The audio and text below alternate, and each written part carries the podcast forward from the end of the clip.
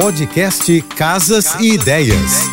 Dicas de arquitetura e design para decorar sua casa com Manu Miller. Além do ar retrô, o vidro canelado disfarça mais as sujeiras do que o incolor e é simples de limpar.